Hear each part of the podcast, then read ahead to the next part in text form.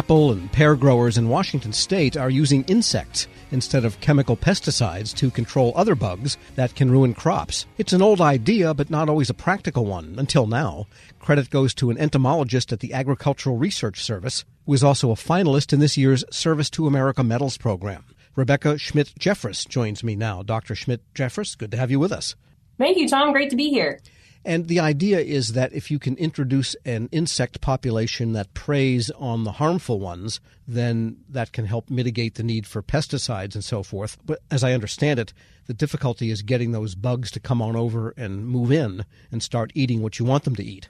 Absolutely. So there are a lot of challenges, including getting the ones that are already present. Because the nice thing about orchards is they're open to the environment and a nice, stable ecosystem. So you also want the uh, nice native predators to stay put and live happily in that system, which doesn't always work with certain pesticides. Right. And so then how were you able to get this to happen? Tell us what your experiments and what is it about the insects that you needed to discover so that they could be good, you know, move in and say, eat those guys. So, one of the really great things about the Washington tree fruit industry in particular is it has this long history of being pretty aware of how certain pesticides can impact natural enemies. So their questions are kind of fundamental as we have these new pesticides that we're using. Some of them tend to be softer, less harmful to humans and the environment. Which ones are the better choices for our particular group of natural enemies of these pests that exist? So we spend a lot of time in my research program figuring out those questions for the predators that are important in that particular system uh, that are unique to us. And then kind of the new component that we've been working on on top of that is, you know, there are cases where someone has transitioned to organic. Maybe they don't have as many natural enemies. Maybe they're having a bad year and they need something just to add on top of what they've already got going on. So there are, and this is going to surprise a lot of people, beneficial insects that you can purchase online from various companies that raise them. That's their job is to raise these beneficial insects. So what our growers wanted was, okay, if I go and buy them, which are the best choices for the pests that we have in tree fruit? How many do I put on? It's got to be economical, so I don't want to overdo it. When do I put them on? And which pests are they the best to control? And so we are working on answering all of those questions with a series of experiments going on in, in our growers' orchards, just trying to get them that information. And what are the chief pests that harm apple crops and pear crops? So the big number one that folks will probably be familiar with colloquially as we oh, we hear about worms and apples. So that is a caterpillar. That's the caterpillar of the codling moth. So they're primarily managing that pest with other means, either using a very selective chemical program and then also doing a very cool thing called mating disruption, where they basically swarm the orchard with the female pheromone of the codling moth. And it means the male can't find the female. So she doesn't have fertilized eggs and there hence no caterpillars to get into the fruit. It's kind of all the other pests that come past codling moth in terms of significance that can be really impacted by biocontrol. So in apples, the big one is a various species of aphids. They're really problematic because they feed on tree sap. Tree sap has a lot of sugar in it. When they, for lack of a better word, poop, they poop directly onto the fruit you get this nasty streaking because mold will form because it's eating that sugar. Uh, so you get a really unattractive, sometimes partially rotten apple. And then in pears, they've got a pest called pear psylla that essentially does the same thing. It feeds on the tree sap and causes really nasty streaking on the fruit. And it's also not good for the health of the tree. And that could make for a really bad Thanksgiving set of pies. And is one of the other advantages of using, as you call it, natural or biologic pest control, is that often, even when you use gentle pesticides, the bugs adapt and they get immune to it pretty quickly whereas they never evolve fast enough to not get eaten by the thing that is sent to attack them. Yeah, and well, and the nice thing about the thing that's trying to attack them is it also is evolving. We can't make pesticides naturally change what they are in the field, but predators sure can also evolve and continue to evolve to basically be able to stay alive and eat those pests. So yeah, this is really just a finding more effective tools that are not chemically based so the grower can rely more on those as opposed to tools that they're constantly having to cycle out due to lack of efficacy over time. We're speaking with Dr. Rebecca Schmidt Jeffris. She's a research entomologist at the Agricultural Research Service and a finalist in this year's Service to America Medals program. And how do you measure the effectiveness of this type of work? For example, if you completely spray a place from an airplane, pretty much you'll get all the aphids and you'll get all of the bad bugs that you don't want. But then you've got this big spray and big poison cloud you have to drop. On the other hand, if you release bugs, you can't be sure they'll get them all, and you'll have a certain crop loss. So, are there metrics to to understand what's going on? That's a really great question, Tom. So there, they're kind of two parts. Um, one of which my lab has kind of figured out over time, which is a lot of our growers to figure out whether or not it was working, we're going back and looking for the thing they had released. Totally makes sense. Uh, if I release a lacewing, I want to be able to go find them again. Well, it turns out looking for a little tiny predator in a big tree is pretty hard. So, you know, they'd find a few and go, I don't know that this worked. So really for us, it's about measuring the levels of the pest in the area that we release these predators and comparing it to an area where we didn't and seeing what that changes and whether it's substantial enough that a grower would go, oh yeah, that's, that's something that I would be interested in doing. On a bigger scale, growers consider certain levels of damage to be acceptable because you're, even with a pesticide, you're not going to get 100% perfect control. So it's all about what's the cost of the control mechanism and what's the point where I'm going to have a yield loss and does that balance to equal profit. So there's a lot of great work out there to look at this for various pests. And then of course they've got to also do squishy math, which is basically okay, maybe this isn't as effective as a kill all pesticide in the very short term, but what's the long term cost of repeatedly using that pesticide? And is this going to be net beneficial in the end? Sure. Is there any economic value whatsoever for apples that might be wrecked for human consumption, but can you feed them to hogs or something? Or squeeze them uh, for cider? A lot of a lot of uh, apples that get really wrecked for human consumption will go into processing, so they'll you know you can juice them and things like that. But really, it becomes difficult if you've got an apple that was intended for the fresh market where the value is higher to still have that hand labor go in and pick it and then have it then go into a really low value commodity. So sometimes you end up just not having an orchard that's really been hit hard, like, like a frost damage incident where there's only some fruit left. They just won't have them pick it. And unfortunately, it goes to waste. Just the labor's not worth it. Yeah, well, as an apple devotee, I hate to see any apple not land right in the right place that it should. And let me ask you this How did you come to this work? Tell us about your background, and it seems like a fairly important passion in your life. Yeah, so I never expected that I would get into agriculture. I always expected I would get into something pretty nerdy. Uh, I like science. I love, always loved bugs and other things that people maybe don't enjoy as much, like snakes and lizards. Uh, so I wanted to be, you know, a natural historian, look at animal behavior. And one of my research advisors as an undergrad said, you know, if you really want to get into the nitty gritty and observe things up close and do manipulations, insects are where it's at because they're small uh, and people kind of really have a pair about them. And there are a lot of programs that look at studying insects. And I just kind of stumbled my way into working in agriculture because of how many people that work in entomology end up finding themselves there. And I ended up really fortunate in that I thought I wanted to study big, charismatic predators like cougars and wolves. And I think I study pretty charismatic, but very, very small predators now. So I got what I wanted, but I'm also doing something that really benefits the American public, which really makes me happy kind of in both directions. And by the way, spiders, is that part of your purview? We do. We do do some spider research. Turns out we're finding out they're quite beneficial in orchard systems. They do a good job of kind of taking care of a lot of the small, squishy insects that growers do not want in their trees. All right, because I'm a fan of spiders. I don't step on a spider. I don't step on insects. I try not to. I've got just a few exceptions of things that are, are probably not going to get gently escorted outside, but for the most part, all spiders that I find indoors get gently escorted outside. You know, those and the big jumping grasshoppers that come in in the fall, you know, they have striped legs. I throw them out. I don't know whether they survive outside, but I'm not going to crush one. I just can't do it. Well, I'm glad we have you on the job, Dr. Rebecca Schmidt Jeffris is research entomologist at the Agricultural Research Service, working out of Washington State, and she's a finalist in this year's Service to America Medals program. Thanks so much for joining me. Thank you so much. Great to be here. We'll post this interview along with a link to more information at federalnewsnetwork.com slash Federal Drive. Hear the Federal Drive on demand. Subscribe wherever you get your podcasts.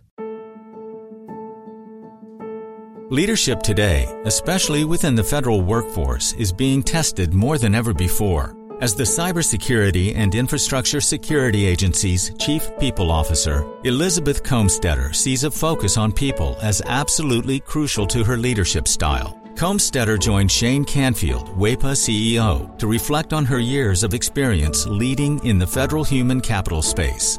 Hello, and welcome to the Lessons in Leadership podcast. I'm your host, Shane Canfield, CEO of WEPA. Today I'm joined by Dr. Elizabeth Kolmstetter, Chief People Officer at the Cybersecurity and Infrastructure Security Agency. Elizabeth, welcome. Thank you. Great to be here. In your current position at CISA, one of your responsibilities is ensuring a people first culture. Explain what that is and, and what's the role of leadership in creating and shaping that culture? Yes, at CISA, really paramount to our culture is a people first driven aspect so that we are really looking at how do we accomplish our mission through our people. And in order to do that, we really value our people. We want them to feel empowered and supported and uh, respected and also that their managers care about them. So well-being is important. Psychological safety in the workplace is important so that all voices and ideas are heard. So I like to call it our North Star. Having a people first culture really starts with the people in order to get our incredibly difficult mission accomplished. In terms of leadership, which is a great question, I think we all know that culture is really driven by leadership and the, the behaviors that we allow and we, uh, you know, uh, reinforce in our leaders. So we really work at making sure that our leaders are bringing out the best in their people every day. So again, that they feel they can bring their voice, especially an opinion that might not go along with the majority of a group, so that we get that diverse perspective. We get those different ideas and experiences and that's really where we find that it's important that leaders are purposefully bringing out their talent on their teams to enable our mission. Yeah, excellent. We're, we're going through a, a culture project at our work. Oh, great. Yeah, it's, um, it's been six months in the making, and it's going really well, but it is work. Yes. And it requires from the top down. So I'm, I'm also involved in that. I hear you. Great. Throughout your career, you piloted many different talent management programs, including at NASA, the CIA, the FBI, just to name a few, and you have an amazing career. What have you learned, or how have you might have changed along the way in creating and leading those programs? Yes, and I, I, I am so honored to have had a career in public service across multiple federal agencies, always in the realm of human resources and workforce performance and I think because I study organizations and people in them, I've come to realize, particularly in the federal government, that many of our programs are really grounded in the industrial era thinking. That this is organizationally structured in a hierarchy with boxes and lines on charts, uh, with the center being around jobs and what do we need to get this job done in terms of skills and training.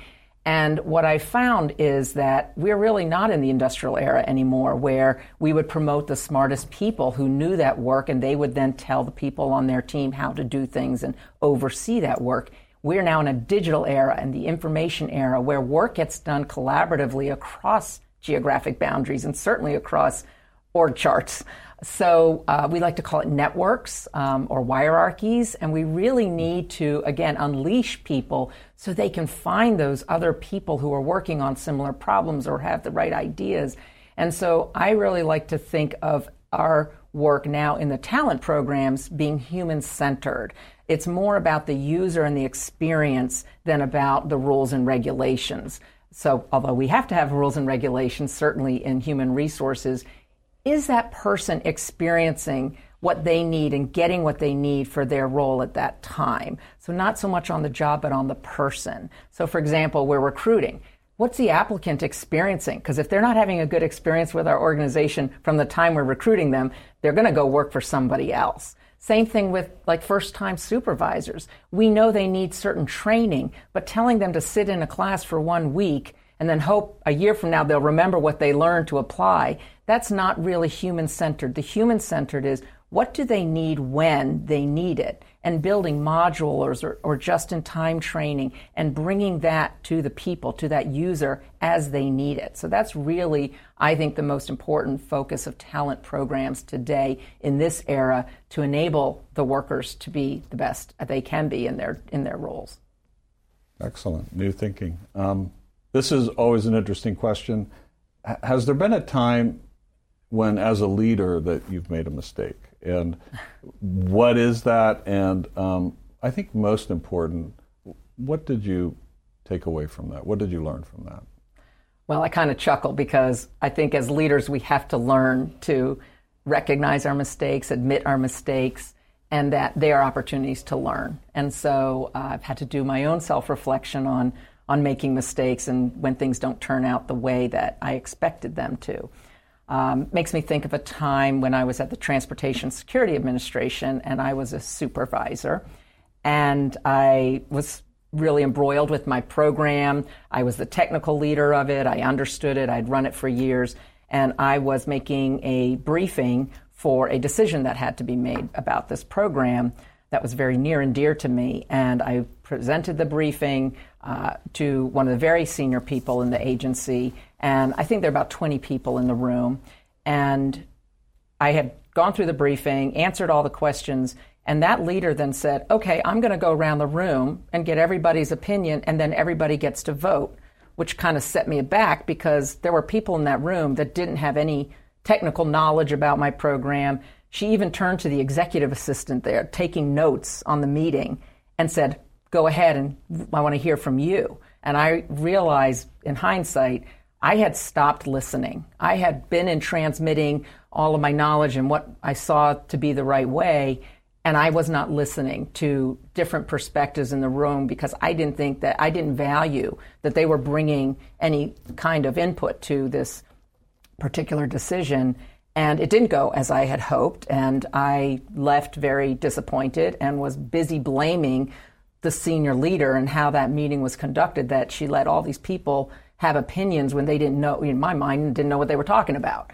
And so, um, in reflection on that, I realize, and now as I've moved into more senior leadership positions, I realize that was a mistake, that it actually is really important to listen, especially to people who have different perspectives or at a different point in the career, not just the people who know the program or the technical really well. And so that was a mistake I made, and I realized in my own sense I wasn't listening to very different opinions, and I probably should have because I would have learned more about what was needed for this program going forward than just leaving getting getting upset that it didn't go a certain way. So I've really practiced active listening. I've practiced making sure there's very different people on um, teams and certainly on committees or councils that we need early careers, people new to the agency, mm-hmm. people who haven't walked in the shoes of the technical workforce because they're asking questions we need to hear for these programs to be successful. Excellent. Your career in talent management means your work is very closely tied to people. And even your title, Chief People Officer, what does that mean to you to be a leader in the federal system with that focus? Isn't that a great title? I just love the title Chief People Officer, and I think it's my dream job, really, to be focused on people and culture and the workforce strategy for the whole agency. And I'm just so excited to be at CISA at this point in time. We're only four years young as an agency, so we're really still creating who we're going to become as an agency and what is our culture and what kind of people and talent do we need to be sure we have to be successful. So it's very exciting for me to be in this role with a intentional focus on culture because it's one of those things if you leave it to chance and you kind of hope it goes the way you want it to it probably won't so by building programs including leadership development programs including um, any kind of training and learning and career growth and um, engagement programs and listening programs that's what's really key for i think for our agency and particularly me in this role um, I think in the federal government, we got used to doing annual survey, the Federal Employee Viewpoint Survey that OPM, Office of Personnel Management, runs every year. So we would do a survey and we'd read it and we'd say, oh, this is the opinion of our people. And then we would do action plans and then we'd roll out certain activities that we would hope would, in, would increase engagement. In this era, you can't do once a year and understand what your employees' experiences are, what they need, what's working well, and what needs to improve we need active, uh, ongoing listening programs. So, one of the things we're doing at CISA is having more pulse surveys. having more focus groups and what we call sensing sessions, expecting our leaders to have office hours where anybody can come and just talk about what's going well, what do they need, how, how are things going. Um, because I, we feel like it is an ongoing need to hear from our people. And I think in this role and over the years of serving, I've also realized there's never a one size fits all. You know, we think certain people need certain things at certain times in their career. There's no one size fits all. Neither can we also customize everything to every individual. So there's got to be a sweet spot in building really great talent programs, but also, like I said, thinking about can we do this in modules? Can we make it a menu? Can we do it just in time as people need it so they can practice the new skill or knowledge in their role? So I think we have such great opportunity again with the technology that enables us to really um, focus on how we connect people with their work and their team to get things done in, in very new ways. This is always an interesting question. Uh, is there a figure, either from your personal life, your past, somewhere in history generally, that inspired you, your leadership style, um, how you view leadership? There are many figures who have been very inspirational to me, but there is one that sticks out, and that's my mother, Paula Brownlee, who has been a very inspiring leader to me all my life. And I think because, first and foremost, she had a strong family and a strong career. And that's something I always wanted. And I saw her first as my mother, but then I also saw her as a leader in her career and in academia, which was her chosen field. But I always knew her family came first.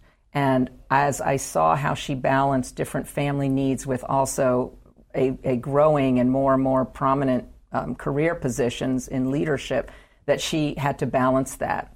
And I think I learned from her that you can have both. You have to you have to focus on different things through your career um, and through your life, but that you don't have to trade one for the other. Um, I've been married, happily married for 32 years, and I'm a mother of twins who are almost 24 years old. So, and I've had a great career in public service. So I think that having her as a role model has really helped me um, find my own courage, find my own confidence, and find my own voice in how I can prioritize the things that are most important to me so that I can actually balance both family and career.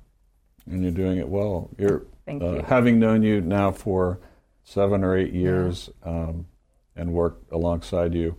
Uh, your passion is infectious. Thank you. Your uh, intelligence and, and the thoughtfulness with which you approach uh, all of these issues. It's uh, it's an honor for you to be here, and thank you for your time. Thank you very much. I'm Shane Canfield, CEO at WEPA, and until next time, have a great day. Find the full podcast and future episodes of Lessons in Leadership on the Federal News Network app and anywhere you enjoy your podcasts.